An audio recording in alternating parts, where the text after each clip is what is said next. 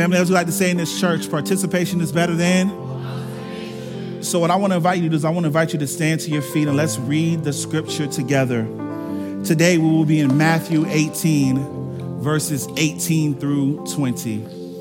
And I'll start us off reading and you hop in when the water feels good to you. Word of God says, I tell you the truth. Whatever you forbid on earth will be forbidden in heaven, and whatever you permit on earth will be permitted in heaven.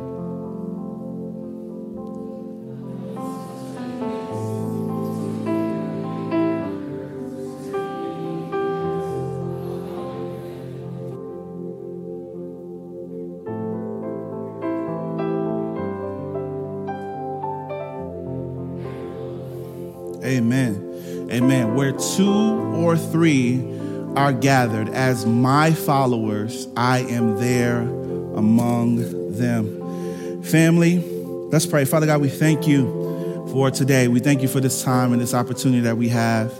God, we pray, Lord God, that your name would be glorified in this place. God, help us on today to see you better. Help us on today to love you better. Help us on today to follow you better, to walk, to keep in step with the Spirit. It's in your Son's name we pray. The people of God said amen, amen, and amen. Family, you may take your seats. My title, topic, subject, or focus for this time that we have together is when we pray. When we pray. My bottom line, I didn't give it to the team, so I just thought of it on the spot. But my bottom line is something very simple. Something happens when we pray. Something happens when we pray. Family, the text that we are in, we're going to dive right into the text. The text that we are in is in Matthew's gospel. Matthew's gospel was written to the Jews or Jewish Christians, to be able to talk about who Jesus was. And in the text that we are in, can you just take me all the way out the monitors? I don't know if that's my mic or whatever, but, take me all the way out the monitors. The text that we are in is actually Jesus' words, and Jesus is talking to his disciples and his newly formed Jesus follower church that he was developing. Jesus followers, and later they would become known as Christians, and after Christians made things called church, right? And so that is where we are. And this specific text that we're reading is actually about church discipline. That doesn't sound too good when I say it, right? It talks about what do you do when someone has sinned against you. It's not, in some translations, it is not if someone sins against you. It is when they sin against you. As a believer, what do you do? How do you then operate? How do you function? And the purpose of this text is to be able to tell this newly formed Jesus followers, how do you correct someone in righteousness? How do we correct and teach someone and help someone to live for Jesus, and love others like Jesus in righteousness? That is the focus of this text. But this text has also been grossly misinterpreted. A lot of people, when they see whatever I bind in heaven and whatever I loose in heaven, and I pray and it shall be so, right? That is all good and fine. But that's not quite what the text is talking about. The text is talking about church discipline. And it says, and it's not extended to one person, but it is extended to a corporate body of believers. So the great way to read this text is when believers come together and they bind something in heaven, it shall be bound in heaven. And when believers, corporate body of believers, more than one, come together, whatever they loose in heaven, it shall be loose. And when believers come together and they pray, whatever they pray, it will happen. And when believers come together, God shall be in the midst, right? And so that is the focus of this. But remember, we're talking about church discipline. This text, couched underneath church discipline, talks about the beauty of unity in the body of Christ and what we can accomplish together. In the midst of discipline, we see the beauty of unity. Family, as we dive and look into this text, there are some underlining corporate principles about corporate prayer that will guide us through the rest of our night as we enter into this prayer moment. There are three things that I'll talk about. There's power and privilege, there's permit to promises, and presence that we see in the text. Power and privilege, permit to promises, and presence in the text. So how I have this, because I don't want to spend too y'all know me, I can dive in and we can like spend an hour in this, right? So to help me help you, right? I'm gonna just talk about two things on each scripture. I'll talk about what is the text actually saying so we can get the idea that this is about church discipline, but then there are underlining principles and promises that we as a corporate body can hold on to. Does that make sense? Right? Great. Okay. Awesome. So let's talk about the text in context. Verse 18. Can we put verse 18 up? This is power and privilege. Verse 18. Verse 18 says, I tell you the truth, whatever you forbid in heaven will be forbidden in heaven, and whatever you permit on earth shall be permitted in earth. So what is the text talking about? The text is talking about the power and privilege of believers. When believers gather together in corporate prayer, they have the power to pull down strongholds, to destroy obstacles, to cast out generational curses, and to declare and to bring in and release freedom, to release blessing, to release the good things of God in that corporate body. When believers gather together, notice this is not one believer, this is when believers gather together. Fun fact here, as I was doing research, Jesus and Matthew 16:19, he says to Peter, who will later be known as Cephas, that, hey, whatever you bind in heaven and loose in heaven, and he says that to him. But Jesus then here extends that privilege that Peter got to the church. So it's not just whatever Peter binds and looses, but whatever the church binds and looses. So there's power when believers pray together. Something happens when we pray. When believers pray, the gates of hell are shaken. When believers pray, the standard of the enemy has to be moved back. When believers pray, something happens. Not only is there power, but there's also privilege. Because God says, use your power wisely. So not only do believers have the power, but they also have privilege. So what does this mean? What is the underlining corporate principle? Let me answer something here, because you might be like, man, I get the power to bind and loose. And when we get all together and pray, we get to bind and loose. And I'm excited. Student debt be pulled down in the name of Jesus. All right? That is a great prayer. That is a great prayer. Praise God for that prayer. That is an amazing prayer. But let me give you a caveat. Matthew 8:18 in the Amplified Version says it this way. Can we put that up, please? It says, put that, all right, great. It says, I assure you and most solemnly say to you, whatever you bind, forbid, declare to be improper or unlawful on earth shall have already been bound in heaven. And whatever you loose, permit, declare, or see it as lawful on earth shall have already been loosed in heaven. So believers, we don't create the binding and loosing. We agree with heaven on what should be bound and loose. So that means that when believers corporately join in with heaven, that's when things starts to move. So it's not what you've been saying. It's what God has been saying. And when we pray corporately, there's something happens where we start to identify the heart of God and we join with God's heart, and now we become a heavenly echo. So it's not just, I bind that spirit in my husband that he won't listen to me. I bind that in the name of Jesus. I bind that spirit in my kids that make them not pick up their socks. I bind that in the name of Jesus. I bind that spirit in my wife that she won't make my favorite meal on Mondays. I bind that and I cast that out.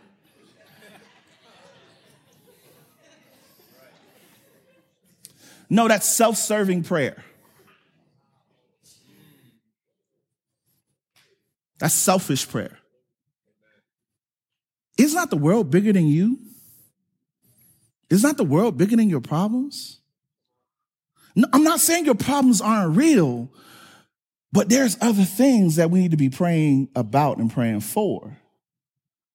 Sometimes we get so consumed in ourselves that we forget that there's a world that exists outside of us that we should be praying for. See, when believers come into agreement with heaven, that's when the gates of hell starts to move.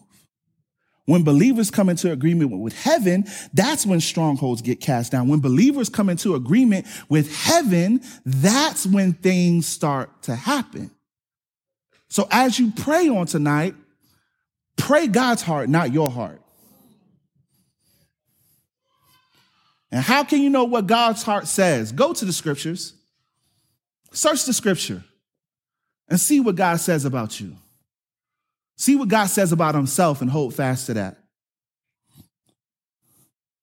The corporate promise and principle is when we come together in agreement with heaven, we gain the power and the privilege to bind strongholds and release blessing.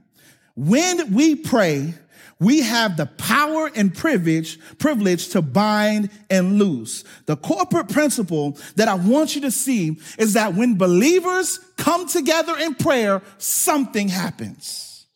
When believers agree with heaven in their prayers, something happens. Second point, there's power and there's privilege. God moves. But then there's privileges. That means we get the opportunity to do this.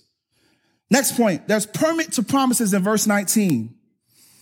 Verse 19 says, also I tell you this, if two of you agree here on earth concerning anything you ask my Father in heaven, he will do it for you.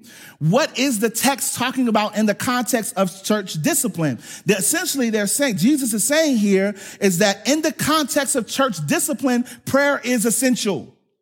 Your prayers should be Holy Spirit led and Holy Spirit filled.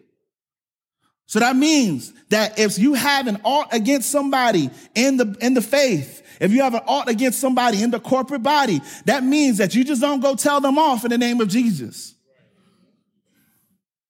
No, you take that thing to the Holy Spirit first and say, God, lead me, guide me if I should say something to them. God, is there something inside my heart that needs to be fixed first? Well, before I tell them what they did wrong. Now, I'm not saying that you don't tell them what they did wrong. I'm all for that. But are you being led by the Spirit? Are you being filled by the Spirit as you move towards that decision? We got to be Holy Spirit filled and Holy Spirit led in correction. That's what the text is talking about.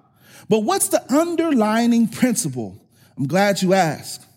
The underlying principle is when we pray, Holy Spirit-led and Holy Spirit-filled prayers and enter into a corporate unity, we are permitted access to the promise of answered prayers.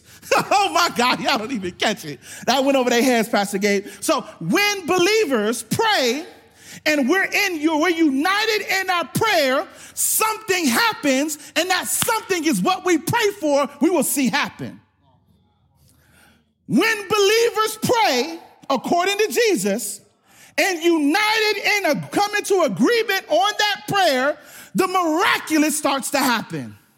Chains get loosed. People get free. Bonds get set open. Depression moves back. Faith rushes in. Healing happens. Miracles happen when we pray. When we pray and we're united in prayer, answer prayer happens. You get your prayers answered. The promise of answered prayer. This is actually a sign of believers. That when believers pray, our prayers don't stop at the ceiling, but it goes to heaven. And Jesus hears our prayers. And it's like, bet, I got you. I got something for that. I don't know how things in my life happen the way they happen. They just happen like that. We were in Greenville struggling. And I needed $10,000. 10 racks. 10 bands. I need $10,000, 10K to make my budget, to make my budget for FCA. I ain't know know where the $10,000 was coming from. But I followed the scriptures. Me and my wife started praying. I called people up here, hey, man, I got $10,000 to $12,000 I need to make budget. I don't know if it's going to happen. If that happens, we're going to go into deficit. And they already talking something about da-da-da-da. I need, pray, saints, pray. The church we're attending in Greenville, I met with the lead pastor. Hey, can you pray for me? Can you pray with me on this? This is what we're coming into agreement on faith on. Great. I agree with you. That is from the Lord. We'll pray with you. Tell me why a couple days later, that same pastor I met with calls me and says, hey, Marcus, come to my office. I'm like, hey, man, we in the middle of football camp. I can't really make it out. I got to be there. He's like, just come by the office. So I come by the office. He's like, hey, you said you need $10,000. Yeah, I told somebody about that. They wrote you a check for $10,000. So here you go.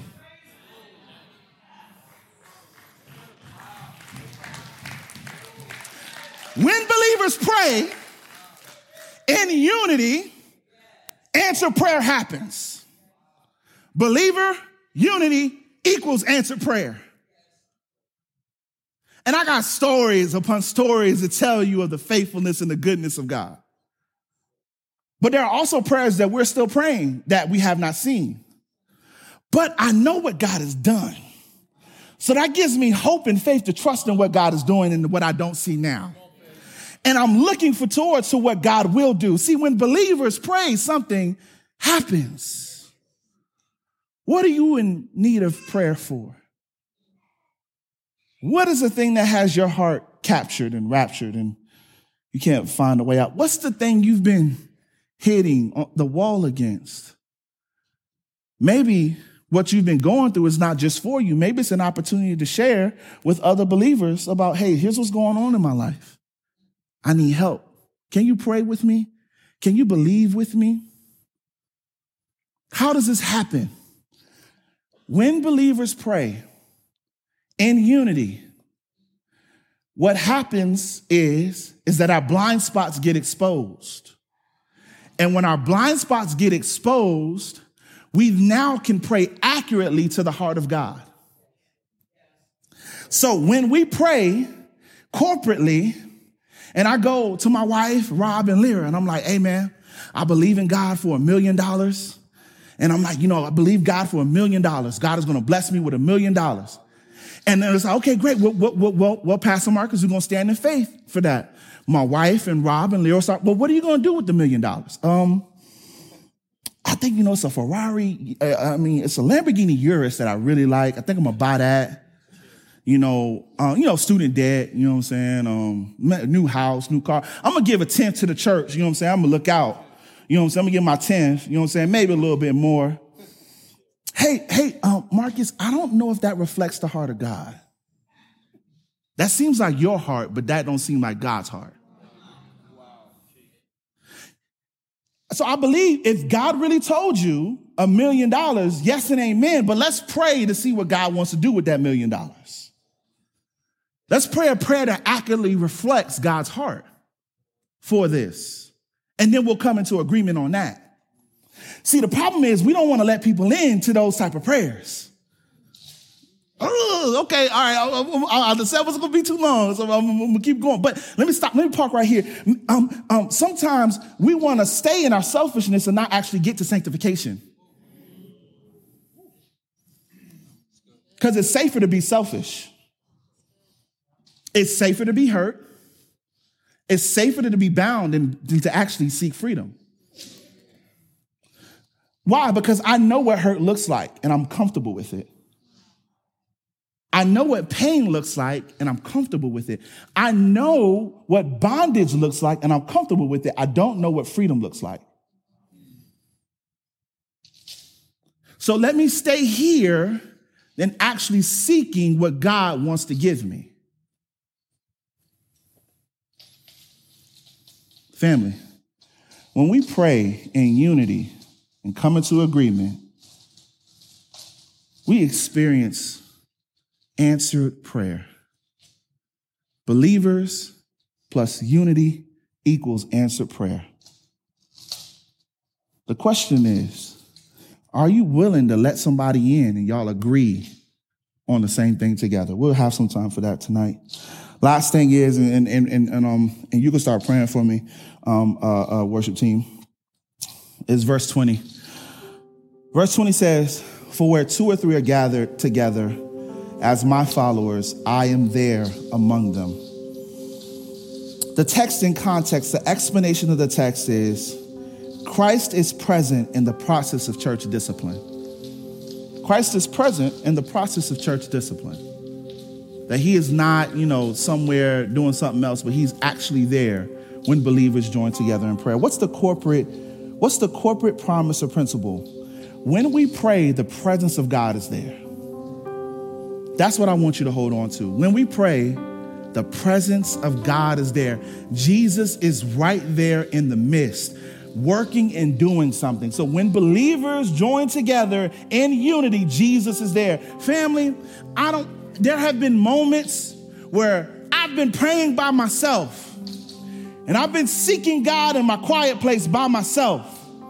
But then when I invited somebody else in, invited brothers in, invited sisters in on the thing that I've been seeking God for, something explosive happened. And then the presence of God invaded in my room. And I was like, I can hope again. I can believe again. I can have joy again. God is not done with me yet. Though I'm weeping right now, it is night joy. It's coming in the morning. And I can hold on to hope that I will see joy. God, you are doing something. Family, there have been moments when I've been doubting my faith, but I invited my brothers in. I invited my sisters in. I'm like, hey, I'm hurting. I need help. They're like, let's get together and let's do the one thing we know how to do. It's pray. And we started praying. And like, God heal him. God help him. God work with him. God move in his life. And I'm like, I don't know what's happening, but I'm starting to feel better. To have hope again. There was a season in my life. We were in North Carolina and I was going to pick up my daughter after church, and the pastor just preached on hope and faith and all these things in Hebrews that we were in now. And I was walking and picking up my daughter, and I'm praying to God, like, God, like, I got faith. I believe you can do it. I believe you can. I know you can. You've done it before, but what's going on? My faith, it feels like it's on the floor. In that moment, as I was rounding the corner to go to my daughter's classroom, Holy Spirit said, Marcus, your faith is high, but your hope is low. Your hope has been hurt. So get your hope healed and watch your faith fly. I was like, I don't know what that means, but let me do what I know how to do. We're going to read the Bible and see what the Bible says about hope. So for about 6 months, 3 to 6 months, right, babe, I started researching hope. Just like looking at all scriptures that got hope. Every time I saw hope, I underlined it in the Bible. And as I started to read commentaries and read scripture and read Greek and read all these other things, I'm like, oh, hope is the joyful expectation that God will move. And God was like, that's what you're missing. You stop being joyfully expecting that I will move. So then what I started doing is I started sharing that with the people around me. If you know anything about me, I'm going to share what's going on in my life. I just how I am. You know what I'm saying? Marcus, how you feeling today? You better be ready for an answer, right? Hey, man, yeah, I don't know, man. I woke up today. I was kind of, on the rough side, pray for me. Like, right? So I started sharing about hope. And as I'm sharing what I'm going through, other people are latching on like, Marcus, I believe that for myself. Marcus, I need hope.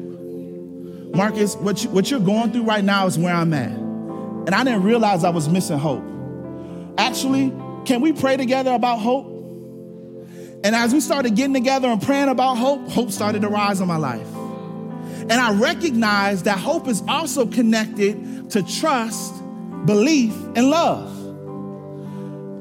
Hope is at the front, and hope and faith are cousins, but hope is built off of a belief in God. A belief is built off of a trust in God, and a trust is built off of God's love. And God was like, I need to convince you of my love. And once you're convinced of my love, then you'll trust me. And once you'll trust me, then you can believe. And once you believe, then you'll have hope.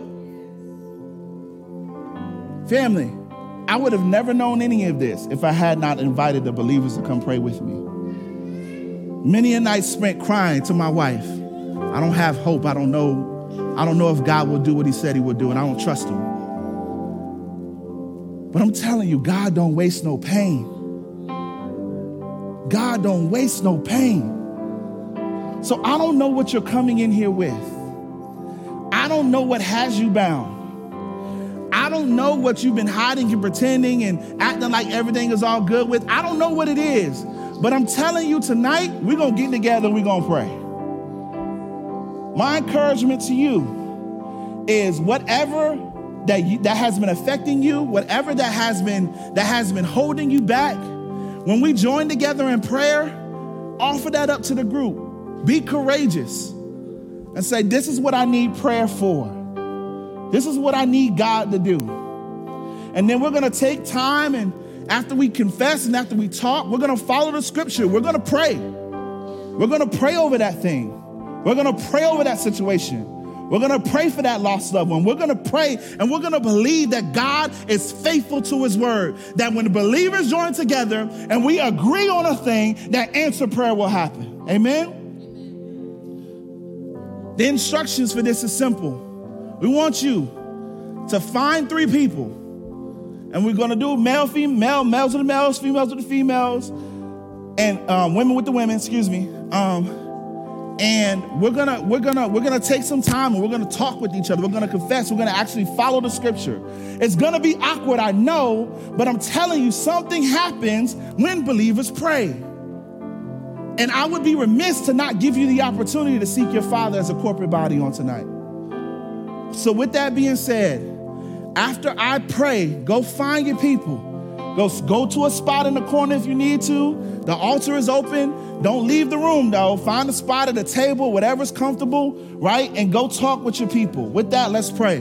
Father God, I thank you for today. I thank you for this time and this moment. God, I pray that you would help us. God, I pray that we would know that we serve a God who is there and who cares for us. That you're not just a God who sits high and looks low, but you're a God who's intimately involved and acquainted with every detail of our life. And you're waiting for us to invite you in. The scripture says, behold, I stand at the door and I knock. And whoever opens the door, I will come in and sup with them. God, I pray, Lord God, that we would open our door on today, that if we hear the knock of the Holy Spirit, that we would not harden our hearts, but that we would open the door wide unto you. God, the things that have been holding us back, may we be free of them on today. It's in Jesus' name that we pray. Amen.